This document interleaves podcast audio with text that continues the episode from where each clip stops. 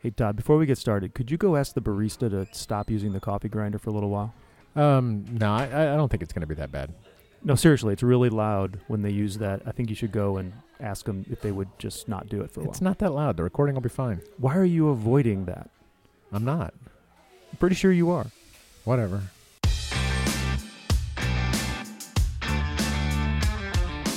You're listening to Braving Bad Bosses with Jeff DeWolf and Todd Chandler. Where we discuss how to survive a bad boss and not be one. All right. So the Titanic going down is one of the most memorable disasters in history. And uh, Great way to start on this one. let's start with a real. Let's start with pick the me up. disaster. Go ahead. I'm sorry. Continue.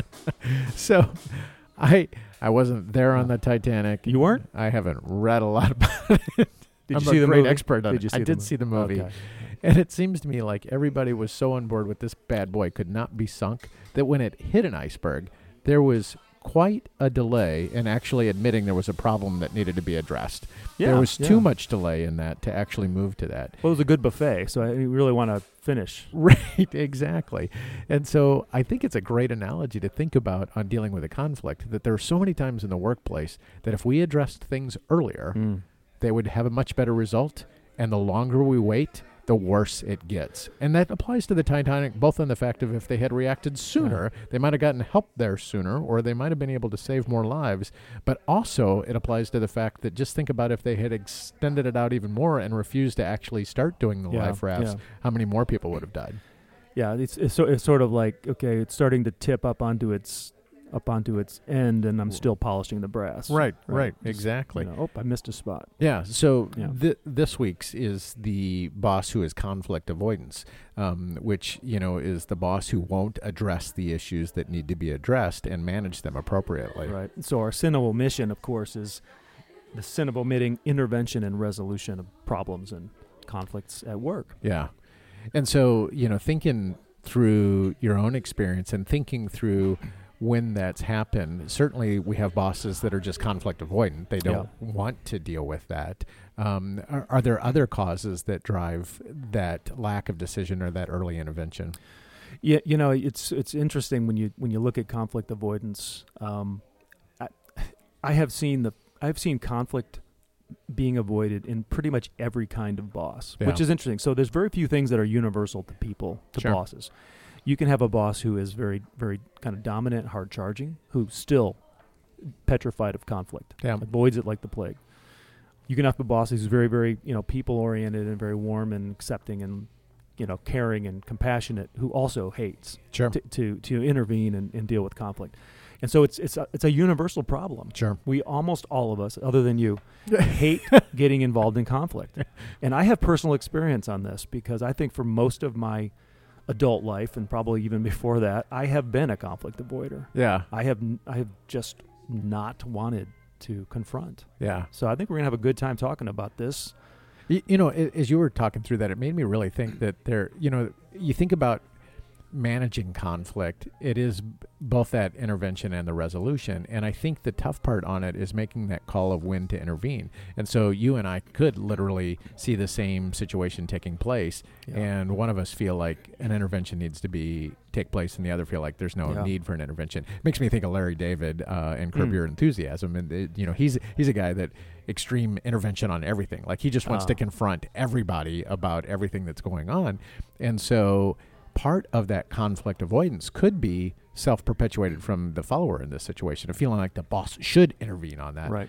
Right. But is that reasonable to expect the boss to intervene in some of those situations? Well, you know, it's it, conflict is prevalent in in a- almost every workplace. You know, there are surveys that show that um, somewhere around eighty six percent, eighty five percent of employees say that they deal with conflict, Yeah. and and um, and a pretty large percentage say they deal with it almost every day or constantly. Sure. So so we know it's a problem, um, but i the reason I think that it becomes a problem is because it doesn't get addressed Yeah. and I think it doesn't get addressed because you know people people want to avoid it. So getting to, back to your question, you know, when when is intervention necessary? Probably almost always. Yeah. Um, and the sooner the better. Yeah. And and so a lot of bosses will say things like, you know what, I shouldn't have to babysit these people. Right, You know, they they should just learn how to get along. Right. You know, and so they take on that air of Right. I'm not going to intervene Right. because they, sh- they these people should just know better. Yeah. But it's just a cop out for the most part. Well, I do think it's interesting to think about what's the criteria for when the boss should intervene versus when uh, the person on the team should intervene. Um, And and I do think there's that element of it, it, and part of that it, it plays a little bit of that Yeah. parenting role. I always dislike taking bosses and relating it to the similar parent, but you know, there's certainly times as a parent that I want to try to get my kids to be able to develop the skill of intervention. Okay. Okay. Um, and so part of that is coaching them through the intervention as Right. opposed to stepping in and solving the Right. problem for Right. them directly. And I think as a boss that sometimes that's important to do too, because if you're intervening and solving all of their problems, then they're never going Yeah. to do the little stuff. No, I, I agree. I agree. I, I sort of look at it as a as a two step process. Yeah. And you know, if you're the if you're a leader, and this, you know, so kind of talking to leaders for a second, but if you're if you find yourself as a leader, you know, it is your job to teach your team to to self resolve Yep. issues. Yep. You know, things pop up. We step on each other's toes. We want to teach our teams to do that, but until that is there, until the maturity level on the team is is you know will allow for that, then we as a, as a manager, a leader needs to step in and intervene and and not pretend it's not there, not pretend it's not happening, not let it fester until it gets to the point where there's turnover. Right. Oh, by the way, you know you know what happens when when you leave conflict um, un, unaddressed? It eventually results in turnover. And, Sure. And do you know which person of the two leaves usually? the uh, The good one. sure. the good one, the one with options, Yeah. who says, you know what, I don't need this, and they leave, and and you know, and so you know, if you're a listener and you and you're in that situation, you know, it, I, it's it's tempting to just be like, if the boss ain't gonna deal with this, I'm I'm out. Yeah. You know, unfortunately, I've never been in an organization or around one that was free of Yeah. conflict. Oh, sure. Well, well, I mean, part of, so it's a fine line between friction and conflict, right? And so, in Oh, in order to get stuff done, friction needs to exist. And so, I, I, mean, um, it, it it would be weird that you, in any you get any two Yeah. people together to work together on a project that they would both have exactly the same ideas and operate in sync with each other. and if they did, it really probably wouldn't result in a real good decision. Right, exactly. And so I think that rounding out of having that friction is is a good thing. How do you make sure that that's productive? Yeah. And so thinking through that, I think conflicts that arise out of personalities or styles and handoffs from you Mm. need to do something before Mhm. I get it or and I need it in a certain particular role. I think those are peer-to-peer conflicts that need intervention. Mhm. But I think once you get into expectations, gaps in performance, um, Mm, yeah. even um, uh, quality of performance, that's where Oh, I think yeah. it needs to be more of a boss intervention. That's a really good point. I think we've been talking a lot about the fact that, you know, when you have interpersonal conflict, it needs to be addressed. But the conflict avoiding boss also has a tendency to let people get away with stuff. Yep. They don't they don't want to step in and deal with bad behavior or bad performance. And then it affects it affects the team, Yeah. right? So it's a little bit different. You Yeah. know? It's a little bit different. They're they're avoiding putting themselves into a conflict, an uncomfortable situation, Yep. as opposed to stepping in between two people in conflict. Sure. Well, and I think it's important for the boss to be able to be aware of what's going on, and if appropriate, Yeah. coach the. The, the boss doesn't have to intervene in every situation, but I, I get actually I, I'm going to take that back. A type of intervention is to coach somebody on how to intervene. Right. And Right. so I guess there's always an intervention that needs to take place, but sometimes it's indirect intervention as opposed to direct intervention. Right. So I think you asked the question: When does the boss have to be involved, and Yeah. when should you just take it into your own hands Yeah. to Yeah. to resolve? And so, what, do you have any thoughts on on, on that? Because I kind of I kind of think you don't wait all, you don't wait for your boss to figure it out. Yeah. I mean, you you can you can intervene without the boss's Yeah. permission. Yeah, and I think I think sometimes it, it's helpful to have the conversation with the boss to say, "Hey, this is a delicate situation because it involves performance or involves something else, but I'm planning to address this, and I'd like some coaching is about the best way to go about doing that. Um, can be a productive way to prod the boss for more intervention or to get them engaged in. So is that is, your example with if you know when when I'm in conflict with someone, going to the boss and letting him know that you're going to go and confront somebody? yeah, yeah, Here, here's a here's one for you. What Yeah. if, what if it's two other people on your team? You're not involved in the conflict, but it's it's affecting you. yeah. And you, you know, can you in, you think you should intervene in that if your boss is refusing to uh, to do something about it? if it's affecting you, yes. well, how, how how do you do that? So you're just, you're just a peer. I mean, it's not your, none of your business, right? Well, I don't think you. I, I, it all depends on what that situation is. So let's hear, hear some of the options on it, though. So if it's two other people that are in conflict that needs to be addressed, then I think it can be helpful to pull one of them apart and say, you know, hey, I noticed this, um, and this is the situation. Mm, Um, what what are your thoughts on it? What can you do to resolve that? What can I do to support that? The other would be to pull the two of them together and Okay. say, hey, this is taking place, and you guys Mhm. may think it's just between the two of you, but it's impacting me, and here's how, and here's Yeah. what I need to do with it. And then I guess the other option is to go to the boss and with those two options and say, "Can you coach me on what's the best Yeah. way to go about doing this?" Yeah, no, I think I think that's a. It's first of all, it's a very scary thing to do, Yeah, uh, especially if you're not really well equipped to do it. Yep. Um, and so, I mean, I would just recommend also that people, you know, go and study the issue. I mean, there, there's you can just Google and you can Google conflict mediation and learn all kinds of tips if you do find yourself having to step in and help Sure. resolve conflict. Don't don't go into it unprepared. There's a, Yeah. some really great little tips to to make sure you keep things keep things cool and organized when you do that. I think one of the biggest tips that's helped me over the years is the when you do this or when this takes place, this is how it impacts me. Um, and Mhm. um, Yeah. you know, I just recently had a situation where um, I had to follow up with somebody else based on bad data that I had. And uh, the person that gave me the bad data, I circled back around to him and was like, "Hey, I, I, I, I followed up on the data you gave me, and I called somebody out on it, and I have egg on my face Oh, now boy. because the data was bad, and so it wasn't just your reputation; it was my reputation that also fell Yeah. apart on that. Yeah. And so next time, Yeah. um, we you know need to make sure we've got the right balance on that.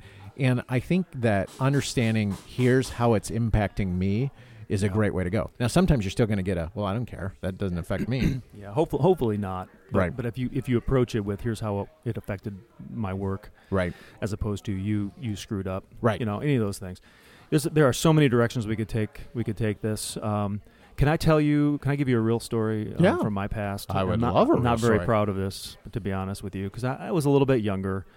Um, but I was in a situation where I had a, maybe it wasn't a huge staff, maybe six or seven people, and um, but all worked very closely together. Yeah. all in the same little pod of you know cubes. And I know for a fact that that two of them just were not getting along. Yeah. And this is hard because they it was like a daily they had to work together Yeah. and they sat like back to back, you Yeah. know, in this. And I think I I think I I think I just ignored it for months. Yeah. And it got so bad to the point where they weren't even talking to each other. Yeah. And this is awkward when you're in the same room. Sure. You know, I don't know if anyone else has been through that. I've, I've seen it a couple of times. Absolutely refused to talk to each other, furious with each other, and uh, it affected the whole team. The culture was crappy. The, you know, everybody was upset. It was there was tension, um, and I had an, an office that was separated from Yeah. them, Yeah. so I didn't have to really deal with it. You know, but anytime I walked in there. I got the looks, Yeah. especially from the third or you know third party. who Yeah. Just kind of they'd make eye contact with me and do that like high eyebrow Yeah. thing. Like this is really bad in here. Yeah. And Are so- you catching all this? So this was my Are you seeing this? yeah. So this was my this was my brave way of dealing with it, being a conflict avoider and you know, basically getting getting triggered myself. You know, I Sure. would I would get like fight or flight syndrome. Yeah. Just thinking about having to, you know, I wasn't even involved in the conflict. Right. This was this was what I did. I don't recommend it. I, I, I t- pulled the two people aside and I said, "You two go in that conference room and don't come out until you until you sort this problem out." and I didn't go in. I was I was chicken. I didn't go in. Yeah. I just hoped that Yeah. that they would like iron it out. Yeah. And um, I, I hesitate to say this, but it actually worked. Yeah. There there was I, there were loud voices Yeah. with the door closed for quite some time. Yeah. And, and then it it turned into tears and then hugs and then Yeah. it, they they patched it up. Yeah. I don't know what happened. Yeah. I didn't ask. Because I was av- I was avoiding conflict. Anyway, that's not what I would recommend. I, I do. I was going to say this is a horrible real life story. I know. because it's exactly the wrong thing and it worked out. Like you're telling people to do the wrong but, thing. But, but again, you know, if one of those two um, two employees had said, "Enough's enough. Let's just go and hash this out," and they put themselves in a conference Yeah, room or yeah. offsite yeah, someplace, Yeah, yeah. it still would have resulted in the same. I just pushed them. I just Yeah. like this is you guys got to do something. This Right. is not this is not working. Hindsight being, I mean, it worked out okay.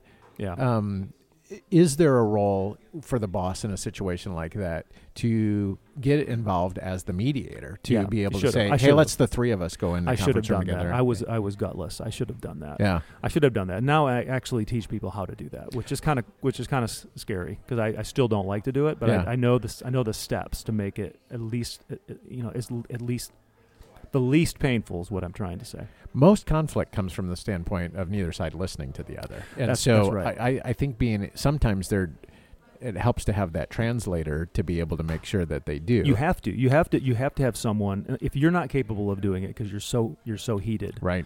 Number one, you can't resolve conflict when you're Right. both you triggered and you're in fight mode. Yeah. Okay, it just doesn't work. So Yeah. you have to you have to call a break Yeah. and, and just try to do it some other time. So, Um, uh, I we're we're we're kind of getting tight here on time, and I I want to get to the point of how do you push or uh, persuade your boss to deal with a conflict that needs to be Mm. addressed. you So to so quit. So, you just threaten to quit. You walk in and go, "It's him or me." hey, if What? you don't address It- this, I'm out of here. It works. Just make sure you're really good when you do that. Yeah, because otherwise you might get the uh, okay. There's the door. yeah, yeah, yeah. I would- so um, Okay. I'll accept your sorry. resignation. Back to your question. yeah. You remember you, what your- you going to actually ask it or no, answer no. it? or- what was your question? I, I didn't let you finish it. how do you Yeah. persuade the boss to address a conflict that needs to be addressed? Threaten to quit. Wait, did I say that? You know, um, how do you? Yeah. Oh, How, do you how do deal you- how do with you somebody who keeps doing the same joke over and over and over I don't know. I don't know. I've never had that happen. You quit. You threaten to quit. Um, how do you persuade the boss? I, I think you I think you go in armed with facts. I, I think you have to appeal to the to the, the boss's sense of judgment that it that this is a this is a wildfire that's burning out of control and it is not going to result in good good things. We are going down a bad path and, and we're going to have to deal with this sooner Yeah. or later. Yeah. Try to wake them up to the fact that this is a this is a gangrene that's spreading and it's not going to just get better on its own. I do think. Oh, dang! There's hell's bells. But I do think the the fact that explaining the the impact it's having on you, explaining the impact it's having on the team. Right. I think for the boss sometimes too, it's important to say, here's the impact it's having on the reputation of the team like and your leadership. So I think if you can give them a what's in it for them about this is the reputation that's starting to be developed or impacted by you. Yeah. And I love that gangrene example of being able to say, and it, it, it should have been addressed back here. Right. Right. It's really bad now. Yep. If it's not addressed soon, it's going to get worse. Get so I think adding that intensity around the fact of things could get worse, it's impacting the reputation of your leadership, the entire team, and all of us, and we're not getting as much work done Yeah. as we can. Yeah. Can be a helpful way to try to raise the heat to be able to make sure it gets I like that. I like that a lot. I like that a lot. You know, it's it, it's hard to convince someone to do something when they just are afraid to do it, Yeah. and that's that's what's happening in many cases. Bosses are just afraid to do it. They don't want to admit they're afraid, so they'll make excuses like, "Ah, they'll they'll these these are you know these kids these guys are adults. They need to figure it out themselves." Well, But- Jeff, you might be surprised to know this, but What? those two people that you locked in the conference room, Yeah. I have them here today, Oh and you have a chance to go back and Oh make things right. So Hey, here are Glenda. Buddy and Susie. Oh, Oh, my Glenda. goodness, that is not right. That is not right. All right, so just remember, folks, that even if you have a boss who avoids conflict at all costs, it really could be worse. You could work for Jeff, and he could lock you in a conference room. Or you could have to sit across the table from Todd.